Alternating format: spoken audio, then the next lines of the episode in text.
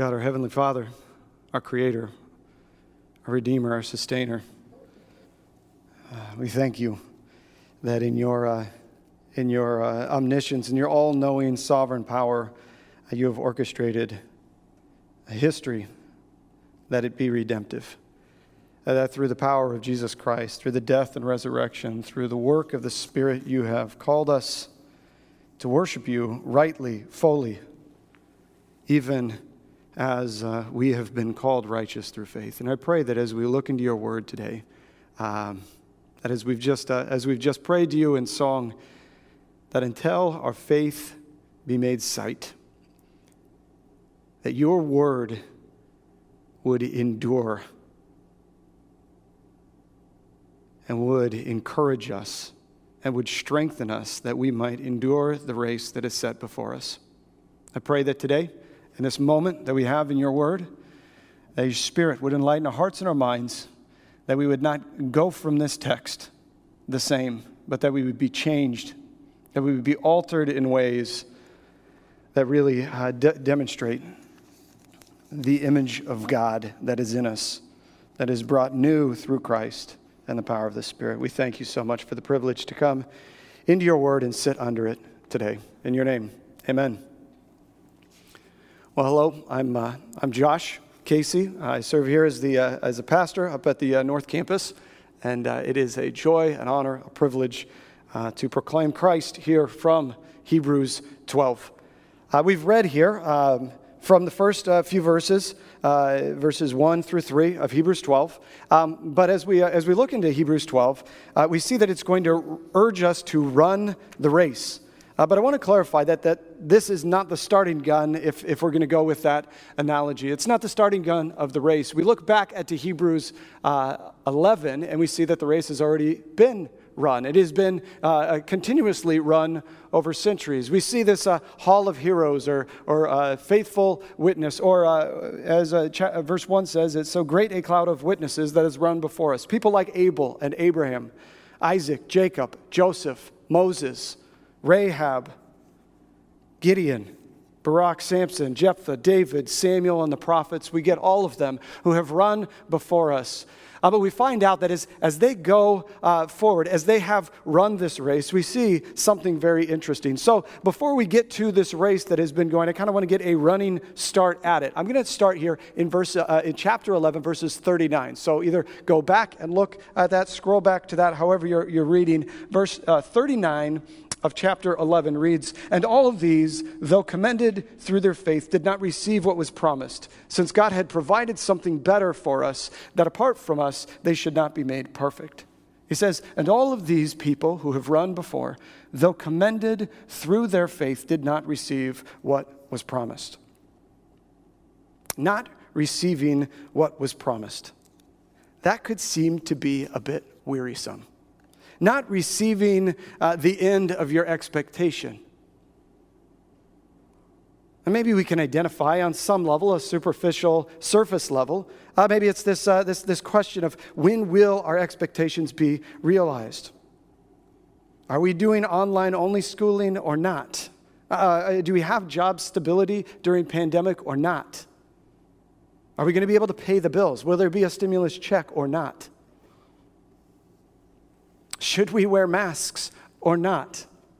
When will this all be done or will it never be done? Will it just get worse? Will there be justice for all people of all colors or not? It seems as we are in a spot in this moment in history where there are all of these wars raging. We are very contentious people, and it is wearisome. I've talked to dozens of people this week uh, in our church, uh, in our community, and if I could sum up the, the general sentiment of people now in Johnson County, we are weary. We are weary people. And I want to clarify what weariness means because I think uh, the main thrust of our text is going to move us towards something that, that strengthens us away from weariness. And so, what is weariness? I'll tell you what weariness is not. Weariness is not stress. Weariness is not um, fatigue, it is not anxiety, It is not exhaustion. These are, these are not weariness. Weariness, uh, those are things that maybe happen as we're uh, seeing and interacting with these, with these battles raging around us. Weariness is something that, that's deeper. It goes, it goes further down. It's at a soul level. Uh, one, um, one ancient writer, ancient philosopher, he, he, he writes about um, wars that are happening. He uses the same word that the author of Hebrew uh, uses, and he describes weariness this way. This is how he uses it. He says, Weariness, uh, to be tired, to be, this word, weary of the continuous succession of wars. It's, it's, it's not the wars themselves, it's, it's this continuousness of them, one thing after another. What is going to be the next contentious topic? I mean, I'm at a loss right now. I, I would guess that if, if some political figure writes some crazy thing about cats, all of a sudden we're going to be fighting about that too. It's, uh, we're ready to go at anything, and we're weary. This weariness is, is kind of a, a perplexion. It's like a Rubik's Cube of, of, of a problem that we don't know even quite how to solve, but it's not even that level. Like, that is maybe just uh, we want to know how we solve something. It's this like idea that we, we don't even know how to enter that conversation. And we don't even know where to start with our race conversation. We don't even know where to start with masks. Do we go uh, medically? Do we go politically? Do we, how do we, what's our first step forward?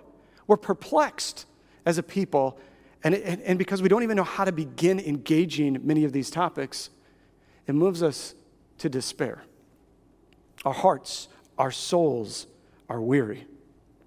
And I think, uh, I think uh, God's uh, uh benevolence, in his, uh, in his providence, he has gifted us this week, Hebrews 12, 1 through 3, has a remedy for our weary hearts. And his answer to this is look to the enduring Christ. And so I want to get into this uh, today. We want to unpack this today. The ESV Study Bible uh, is, is, is so fantastic. I'm just going to read what its survey or summary is of this passage here. And so it says, uh, the ESV Study Bible, just reading straight out of that, get yourself one, it's phenomenal. Uh, given past examples of faith and Jesus' own endurance of the cross, Christians are to run with endurance the race of faith. So that's our urge today. Let us run with endurance the race set before us. And so, as we run with endurance the race set before us, there are some things that we do. We read here, it says, uh, Let us also lay aside every weight of sin which clings so closely. This is the first step in running this race with endurance. We have to shed the weight here. And so it says, Let us also lay aside. So, those who have run before us also did this, chapter 11. And so, we also then lay aside every weight and sin. The sin part's pretty easy. As Christians, we kind of get this idea. We've been talking about this for the past several weeks. Um, uh, sin is that stuff that we do that is disobedience to God. Uh, the Apostle Paul, he writes in chapter 7 of Romans, uh, his struggle with this sin. He says, this is, this is strange, this is clumsy. Chapter 7, uh, Romans 7, verse 15 says, For I do not understand my own actions, for I do not do what I want to do, but I do everything I hate. And even more, verse 18 goes on to say, I have the desire to do what is right, but not the ability to carry it out. He's stuck here between these, these, these things. Uh, he says, I, I know which way is right, but every time I go that way, I just trip and face plant. And then the way that's wrong, I end up rolling over that way and just keep going down that hill there. More or less, the Apostle Paul, who has written so much on sanctification and holy living in the Bible, he says, This just feels really clumsy. And if that's you, I hope that gives you some hope. The Christian walk is pretty clumsy because the Christian walk is one of struggling with our sin. It's going to detract us. It is going to be weighty. But that's the sin side, that we need to lay that aside. Because Paul even then follows up the next chapter in Romans 8, and he says, But we need to get to the task of daily putting to death our sin.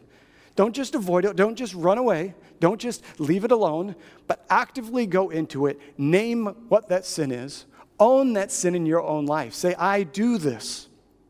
Repent of it, ask forgiveness for it, and then make a plan, turn from it, and say, This is what I will do to walk away from this sin. That's what killing your sin is. That's what putting to death your sin is. Interestingly enough, laying aside every sin is also the same language as putting to death, putting aside, taking off all of these things that so easily entangle us. He says, so put that away. So the, the sin part, that's the kind of the Christian thing that we, we understand a bit. But there's another word that comes in here. He says, let us also lay aside every weight, the not so sinful parts that distract us from the, way, uh, from the race. Maybe it's an unwise decision that you make. Uh, I think of races. Uh, I, I, used to, um, I used to uh, really enjoy the, uh, the series The Office. Uh, and in the, in, the, in the TV show The Office, Dunder Mifflin has its fun run. Um, and, uh, and, and, and, leading into this one time, Michael Scott, the, um, he's kind of like the comical dunce boss, played by Steve Carell, he, he decides he's going to carb load. And so he carb loads on this like massive feast of, of fettuccine alfredo minutes before this race. So it doesn't go so well. Uh, it doesn't, you know, it doesn't come out in, in, in the form of energy as he had hoped. It, it, does eventually, towards the end of the race, come out, but it's, it's, it's awful. We do that with our own life sometimes. We just, we just do these really dumb things. We make bad decisions and they get us in bad spots and we feel terrible. We have to step aside and, and we look like fools. Sometimes we just do foolish things. They're not sinful. We just make, we bite off more than we can chew. We take this assignment on when we should have said no. There's no one saying you have to do it. We just decided we'd take it, and then it distracts us from what we could do. We choose uh, screens over our, over our scripture. We choose, we choose uh, this sport or that sport. We, we, we, we choose this activity. We choose that vacation. We choose that next goal instead of uh, maybe giving in a way that would have taught us something different. Sometimes we just make foolish decisions, and that puts us in a bad spot. And so that's one of those weights. Sometimes it's a superficial aspiration. You know, I'm, I am terrible at running. I like cycling. I, I hate running. And, and whenever I run, I, I like I'm thinking of like I, I play these mental games and I think like, okay, the finish line. What does the ribbon look like? What is it going to feel like when, it go, when I go across it? What, how's the, the confetti when it comes down and everyone cheers? Because, of course, I'm running like the greatest you know, race ever. And then all the fans come and they pick me up like Rudy and they cheer my name. They put a, you know, a wreath on my head and a, and a trophy there. And I drink milk. And I think I'm mixing sports at this point. But it, it, this victory is going to be great. And, and all the while, it, I'm tripping over today. I'm forgetting that my shoes are untied that I'm going up this hill and I'm not doing so well on it. But I try and like escape to the future glory. When we do that in our Christian's life, some of it is sin, but there, there are times where we actually just hunker down and try and get to that goal and we don't take care of what we're supposed to in today. That's a weight, that's a distraction.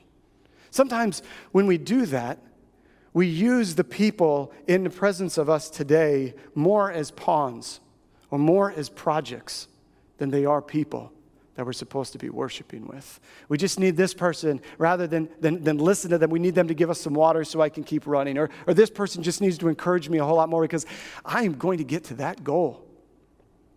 Sometimes we just need to slow down and look at today. But some of us may, may actually spend too much time in today. Another weight that could be there in this race is an overfocus on our gear, on our technique, on our skills. I'm a person who really likes skill and technique. Uh, I, I, oftentimes fall in this category where I'm trying to, uh, trying to get better at preaching. And so I'll, I'll, get the latest preaching book and I'll, and I'll stick in it all the time. And, and I get the best uh, theological uh, book that's out there. Or, or something comes uh, on the radar that in the Reformed evangel- evangelical tradition is just really hot. It's the thing to get, and I want to I want to read it. And I'll find myself reading books oftentimes, trying to get better at being a pastor. I'll be, you know, two, three days into the week, and I'm sitting there in this book reading all about how to minister to the saints, how to be with people, how to listen actively. And I realize I've literally just looked at a book for three chances in that week and have yet to actually talk to a real person. Some of us sometimes spend way too much time tying our shoes, finding the best shoe, getting the best technique, training, training, training, training some more, training some more. It says, let us run the race. Sometimes we need to just get off the couch, get out of the, the weight room, get out of the study, just go run the race with people. Sometimes that's the best way to get better at racing. Oftentimes we'll find out how clumsy we are and how much we need Christ. So we get to this point where we lay aside every weight, every sin, which clings so closely. And we're told, let us run with endurance the race set before us. Let us run with endurance the race set before us. I love this word endurance. Let us run, not just run, however, run with endurance. This isn't a sprint, this is endurance. Endurance, uh, maybe it could be, uh, I don't know, captured in, in maybe two words perseverance and patience. A perseverance is the capacity to hold out or to bear up in the face of difficulty. So to hold out, to face up in the face of difficulty. So let's imagine, let's imagine this. We're running the race. You know, it's not a sprint, so, so there's some kind of jog. I would suggest it's a marathon. And we're running this race, and there are people on the sidelines, and they're saying things to us. Maybe some encouragements, maybe some uh, discouragements. Uh, it'd be a strange race to just hear someone cheer against you, but hey, guess what? We've got an adversary, the devil, and he does that. But as we run this race, we hear things. Uh, we maybe, maybe see small failures. Maybe we messed up at work. Maybe we said the wrong thing in our marriage. Maybe we were a little too vindictive with our children. And we've messed up a bit. That's the kind of stuff that happens when sinners are just trying to figure out life. But somehow then the devil, he jumps over this, this, the barricade, you know, he jumps over and he runs up to us running and he just gut punches us. And it stings, it sticks. It's shame. He takes some of those occurrences, and maybe it's like this. He speaks to you this way. This is the devil taking natural, everyday things and sticking them, gut punching you in your heart, in your identity. He says things like, You'll always turn in bad reports. Your work's never going to be that great. Try all you want, you're not the smartest. Try all you want, you're not the most organized. Your words don't work very well. You're worthless. You're not valuable on this team. Someday the veil will be lifted and everyone will know you've run them for the show. You've, you've, you've, you've, you've been something that you're not, and everyone's going to know you're a phony. Those things happen in our lives when we drive home from work, when we unplug from that Zoom call, when our kids are finally asleep and we look through the day again. That's the devil getting there. Run with endurance. Don't let him hit you down. And we can do that when we persevere. And we do that when we have patience, this patient expectation of something before us. And we'll get to this point. Why, how, how, do we, how do we see this endurance modeled? We see it modeled in Christ. We're going to read about that a bit. But we get this, uh, we, we also see this if we look at this idea of testimony. Now he says, let's run this race. Uh, now, therefore, with, uh, what does it say in verse 1? Therefore, since we are surrounded by so great a cloud of witnesses. I think sometimes we imagine this cloud of witnesses in this race as though we're running and we've got the stands filled with this cloud of witnesses. Uh, that's, that's, that's fine, that's, that's okay. Um, I might challenge that view a little bit because I think sometimes that takes us to a practical theology of thinking that the saints have gone before us. They're cheering for us. They're looking down at us from heaven and they're cheering for us. They're maybe, they're maybe uh, you know, praying for us. They're, they're, they're doing something on our behalf somehow. And, and, and somehow we become, uh, in, we get into this realm of thinking about sainthood and whatever. I, I wonder if these people aren't something that we maybe pray to, that we, uh, that we are encouraged by, that, that are just out there watching us. But I wonder if maybe we put them not with us in some other place, but we put them historically behind us. It seems as though this marathon race that we're in doesn't have starting blocks.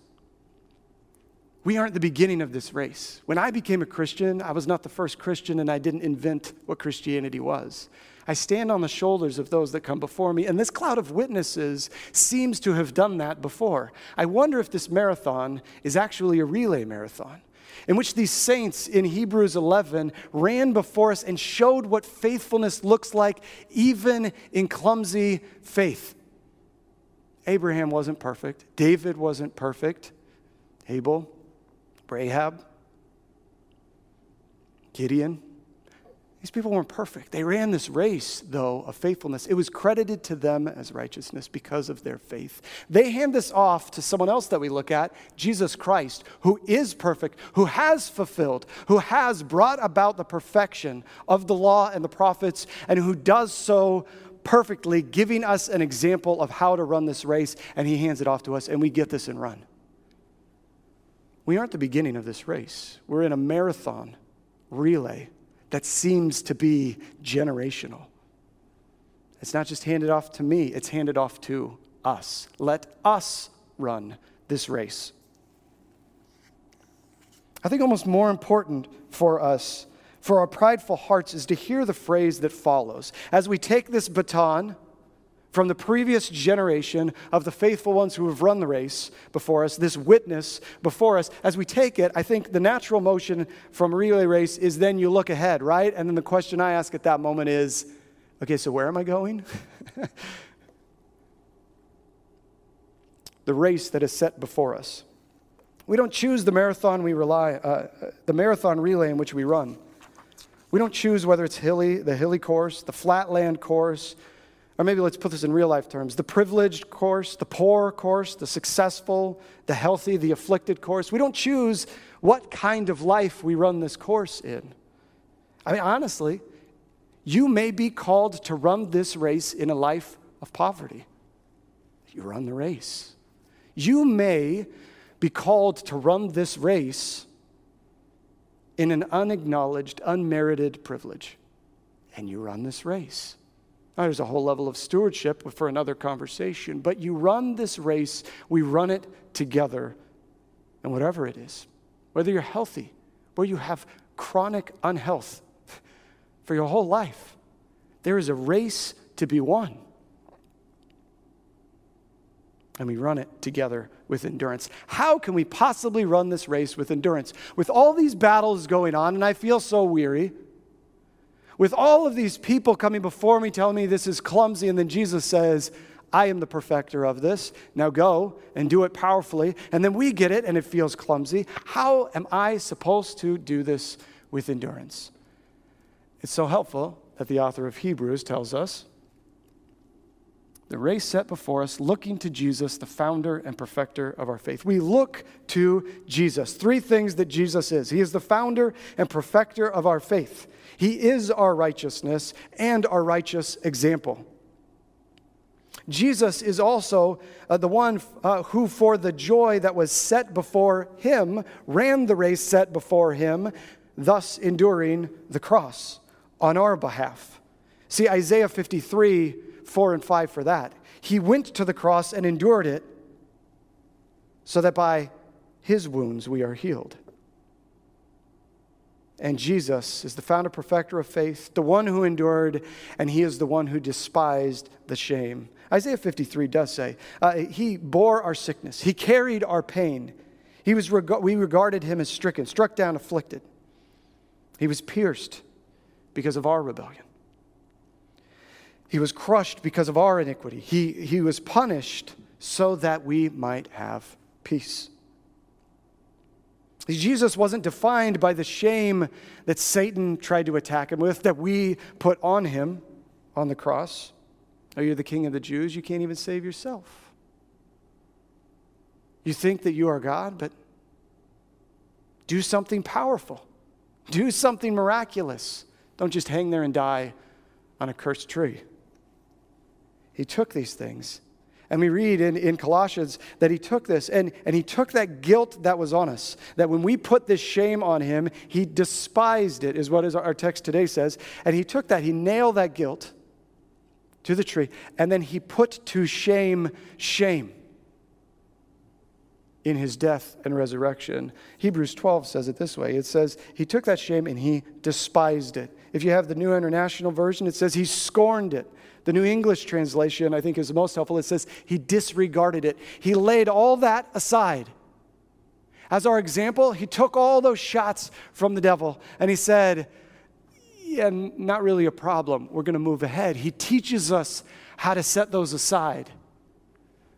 But as the fulfiller of our faith, of our righteousness, he takes them, nails them to the cross, puts them to, puts them to shame, has victory over them. How do we know he has victory over them? Let's keep reading. The end of verse 2 says, despising the shame, and is seated at the right hand of God, uh, right hand of the throne of God.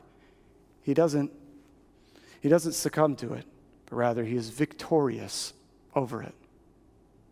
That is the gospel right there. And so I want to turn here to our, to our application. Application is just going to come from verse 3. So, as we walk through this whole trajectory of this race, I want to see what, what is maybe uh, the big question that drives uh, the entire text for today. That question is how does considering Christ strengthen the soul weary and faint hearted? Because that's what verse 3 says. It says, Consider him who endured from sinners such hostility against himself, so that you may not grow weary or faint hearted. Consider him who endured. I don't know how many hours I have chewed on that phrase. Consider him who endured. That's seriously what is going to take me from this perplexion, that's going to take my, my weary heart and strengthen it? How possibly can considering Christ strengthen my weary heart? He says, Do this so that you may not grow weary and faint hearted, regardless of your circumstances. Your heart is weary down here, and there are circumstances up here, and those are always going to be changing and always going to be, uh, going to be um, turning one way or the other, pulling you this way or that way, separating relationship this way or that way, and your heart is weary. How do we sit here as a people who have strengthened hearts? Is by considering Christ.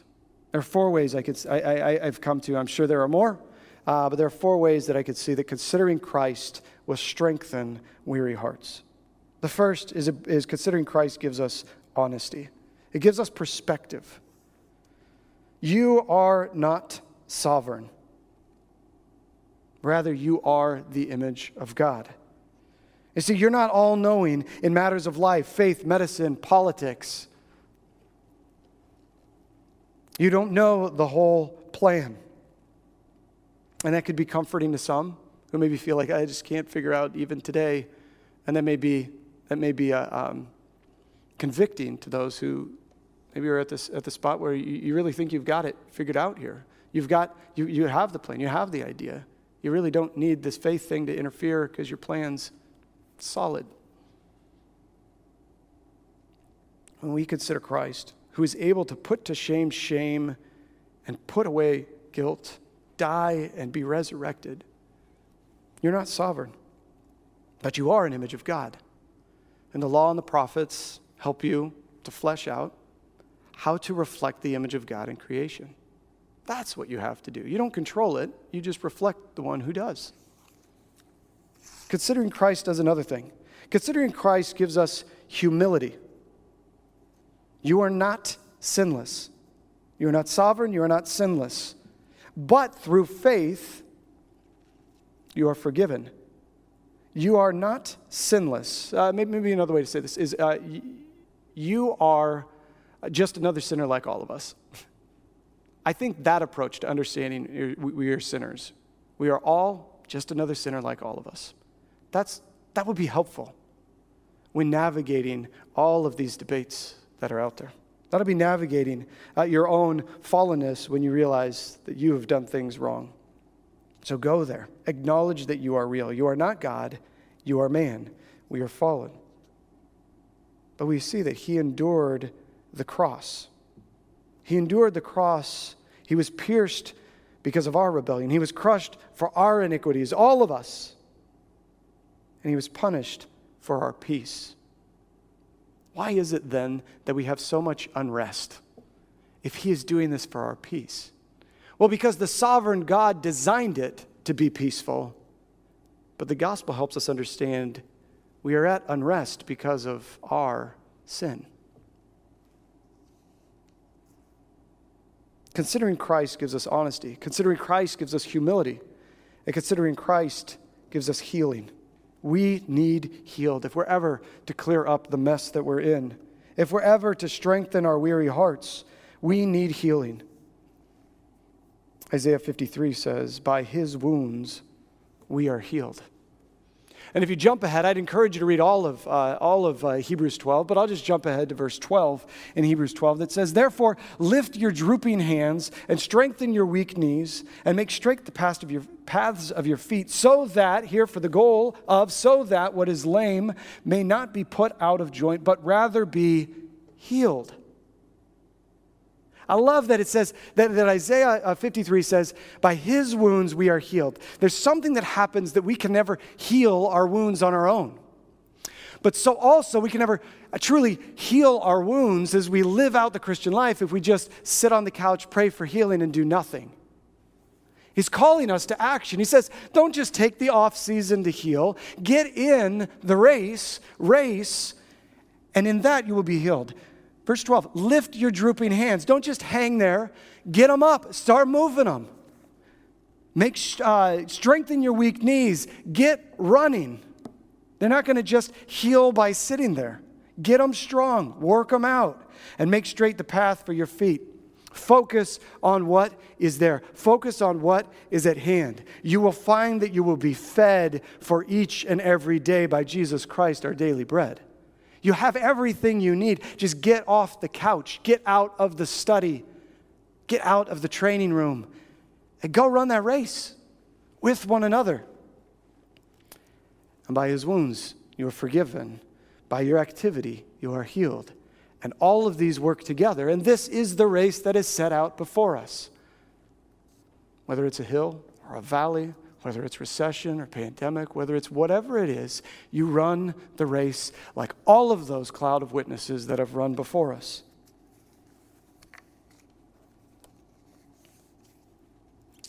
Considering Christ gives us honesty, humility, healing, Christ gives us hope.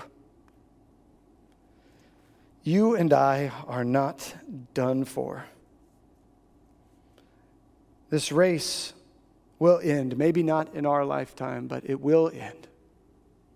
And it is glorious. We have a resurrected Savior who has proven that there is victory, there is hope in this race. You and I are not done for, rather, you and I have a very promising end. That finish line comes with eternal celebration. There is one who sits at the right hand of the throne of God, ruling above every power and authority in heaven and on earth. And it is our resurrected Lord and Savior, Jesus Christ. And so we can come to him with our weary hearts. And he invites us in and he says to us, as we look to God, as we consider Christ, the words of Jesus to us, the weary of heart.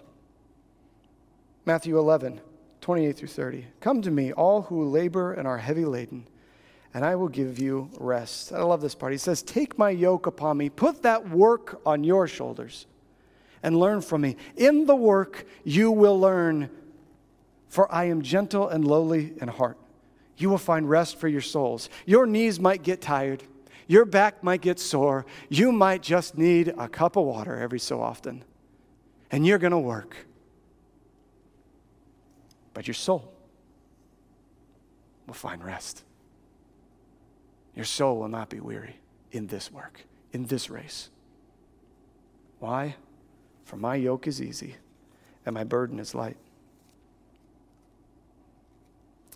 Maybe the last, most practical point is that, is that we are encouraged to run with endurance the race set before us. Let us run the race set before us. Us is not you and the historical people that have followed you or that come before you. It's you and I. It's us together. I mean, to lift a popular phrase right now, we are all in this together. We are running this race of life and faith together. You can't run it alone. It's not designed to be that way. It is a generational relay marathon, and we are running it.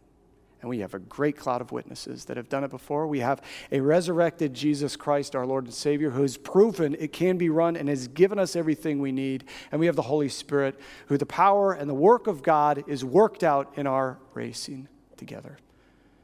And so, very practically, text somebody, call somebody today, talk to them. Ask them questions. Ask them, How can I pray for your heart? Where are you at? I don't need to, I don't need to know what your, your answers to all the issues of today are. Where's, where's your heart? And how can I pray for Christ? For joy, patience, peace, kindness, gentleness, faithfulness, self control. How can I pray for those fruits in your life this week? That is a great start for those of us who have hunkered down into our screens who've shared half read posts. I just put all that away. Be present with each other. focus on the gift of today and run with endurance the race set before us. Let's turn now and pray together as we continue this race. I'll give a couple prompts and finish here with the Lord's Prayer. We read in James 5:15 the same word for, for weariness used of the sick. It says, And the prayer of faith will save the one who is weary, and the Lord will raise him up. And so we pray to God. God, thank you so much that you have given us Jesus Christ, our friend, our healer, our brother, the firstborn among us who has run this race perfectly and given us a great example for it and given us everything we need to run well. Even so, we are weary. We need you.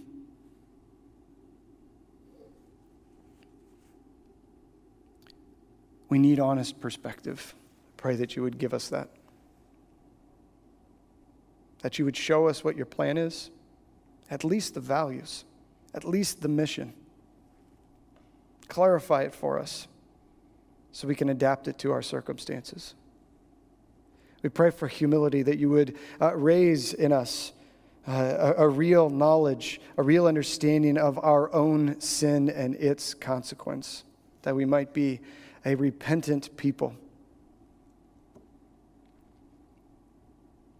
We pray for your ongoing healing.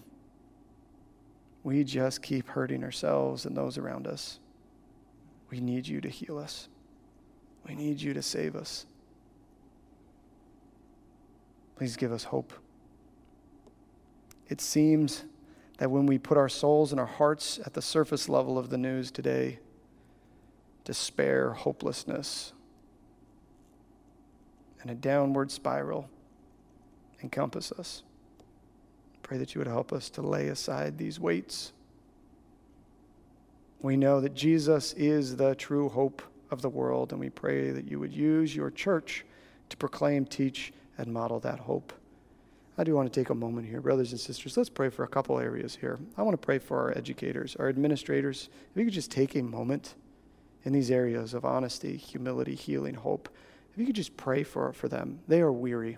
Uh, and whether that's the administrators, educators, whether that's the, the governor, or, or even parents at home, just pray. Lift one person up by name and say, God, give them Christ and endurance.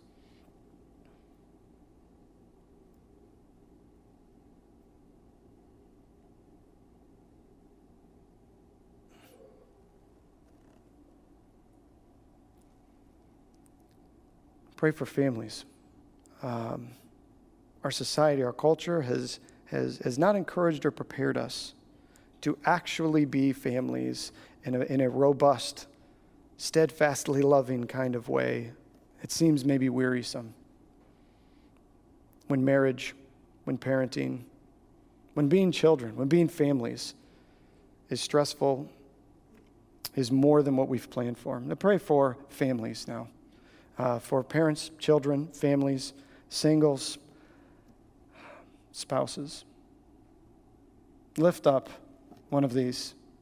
Pray for the endurance of Christ.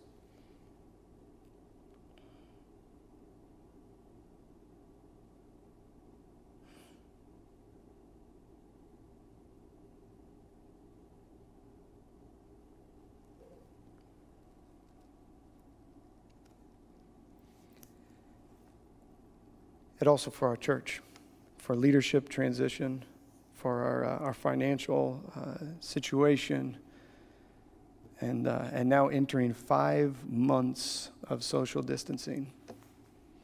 It's tough to gather together when you're gathering together digitally. Let's pray now for our church and for our weariness.